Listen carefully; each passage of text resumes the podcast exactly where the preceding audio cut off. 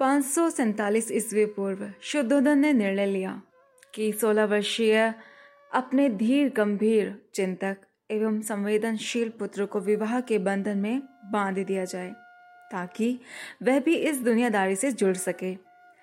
उन्होंने सजातीय परंपरा के अनुसार उच्च कुल की कन्या चुनी। यह माया देवी और प्रजावती के भाई की पुत्री यशोधरा थी। वह सिद्धार्थ की हम उम्र थी। निश्चित रूप से यह माता पिता की इच्छा से की गई शादी थी, जहाँ लड़की लड़के से कोई राय नहीं ली जाती। लेकिन इस बात के संकेत मिलते हैं कि राज परिवारों ने उन्हें परस्पर आकर्षित करने का प्रयास किया था।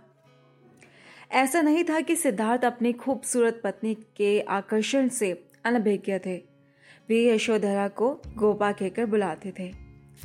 वे उससे बहुत सी ज्ञान की बातें करते थे। बाद में कहते थे, इस दुनिया में केवल स्त्री ही पुरुष की आत्मा को बाँध सकती है। परंतु यह भी सच है कि सिद्धार्थ ने कभी भोग विलास को अपने ऊपर हावी नहीं होने दिया। न ही अपने लक्ष्य प्राप्ति में बाधक बनने दिया। समय बीतने के साथ सच्चाई उनके सामने आती गई। चिंतनशील प्रकृति और असीम करुणा भाव के कारण वे राजमहल की सुख सुविधाओं और भोग विलास का आनंद नहीं उठा पाते थे। वे मानव के कष्टों से दुखी थे। वे सुख और वैभव के बीच रहकर भी दुखों की सर्वव्यापकता नहीं भुला पाए। सिद्धार्थ और यशोधरा के यहाँ तेरह वर्ष तक कोई संतान नहीं हुई। एक दिन सिद्धार्थ महल से बाहर उद्यान में गए ताकि बाहरी दुनिया को देख सके। जिस तरह जंजीरों से बंधा हाथी जंगल देखना चाहता है, ठीक वैसे ही राजकुमार दुनिया देखने के लिए उत्सुक थे। उन्होंने अपने पिता से बाहर जाने की अनुमति मांगी, लेकिन इसके परिणाम स्वरूप उनके सामने जीवन की कटु सच्चाई सामने आई। राजमहल में मात्र जीवन का उज्जवल पक्ष ही देखा था। जीवन के दुखों व कष्टों से उन्हें दूर रखा गया था। रास्ते में उन्होंने लाचार वृद्ध व्यक्ति मृतक रोगी तथा सन्यासी को देखा जिन्होंने गौतम के जीवन में निर्णायक भूमिका निभाई। उन्हें रास्ते में एक बूढ़ा व्यक्ति दिखाई दिया जिसकी कमर झुकी हुई थी। चेहरा झुर्रियों से भरा था। उसके माथे पर दुख व पीड़ा की रेखाएँ खींची थी। राजकुमार ने सारथी से पूछा यह व्यक्ति कौन है? इसके बाल सफ़ेद हैं, आँखें धसी हुई हैं, सारा शरीर काँप रहा है। वह स्वयं को संभाल नहीं पा रहा। साथ ही मुश्किल से जवाब दे पाया। यह वृद्धावस्था का लक्षण है। कभी यह मनुष्य शिशु था और युवावस्था में सुंदर विनोद प्रिय एवं चंचल युवक था। इसलिए इसका शारीरिक सौंदर्य नष्ट हो गया है और जीवन की शक्ति का क्षय हो चुका है। सारथी के जवाब से सिद्धार्थ जहाँ भयभीत हुए, वहीं बुढ़ापे के कष्टों को देखकर हैरान भी थे उन्होंने आह भरते हुए सोचा, जब मनुष्य जानता है कि वह एक न एक दिन शक्तिहीन हो जाएगा, तब कैसा सुख और कैसा आनंद। आगे चलकर उन्हें एक बीमार व्यक्ति दिखाई दिया। वह बड़ी मुश्किल से सांस ले पा रहा था। वह काँप रहा था और दर्द से चिल्ला रहा था। राजकुमार ने साथी से पूछा यह कैसा आदमी है? सारथी ने बताया, यह रोगी है। इसके शरीर के चारों तत्वों में संतुलन नहीं रहा। हम सभी इन परिस्थितियों के गुलाम हैं। गरीब, अमीर, मूर्ख, बुद्धिमान, सभी प्राणी ऐसे संकटों से घिर सकते हैं। एक बार पुनः सिद्धार्थ विचलित हो गए।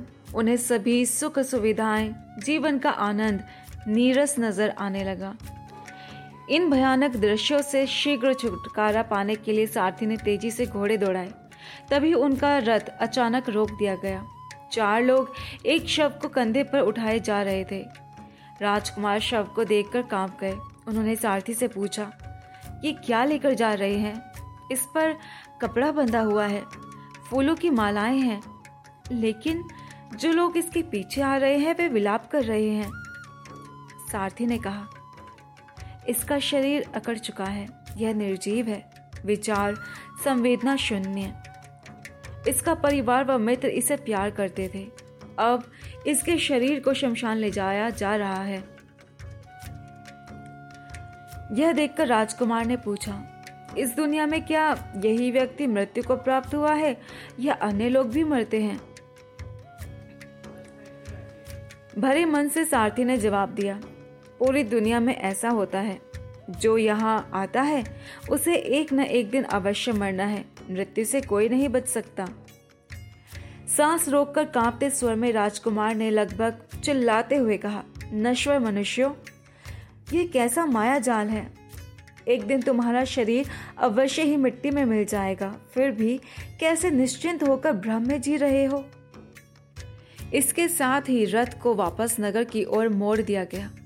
पहले तीन दृश्यों ने राजकुमार के सामने जीवन की कठोर प्रकृति तथा मानव जाति के सर्वव्यापी कष्टों व रोगों को सिद्ध कर दिया। चौथे दृश्य ने जीवन के दुखों व रोगों पर काबू पाकर शांति प्राप्त करने का महत्व उजागर किया। अंत में, भ्रमणशील साधु या सन्यासी को देखकर कष्टों से मुक्ति पाने की प्रेरणा मिली। प्रथम तीन अप्रत्याशित दृश्यों से कष्ट एवं दुख पहुँचा। जबकि शांत साधु को देखकर सिद्धार्थ ने संकल्प लिया कि वह घर का त्याग करके सन्यासी का जीवन बिताएँगे। इन दृश्यों के कारण लौकिक सुखों के त्याग की भावना और अधिक बलवती हो गई।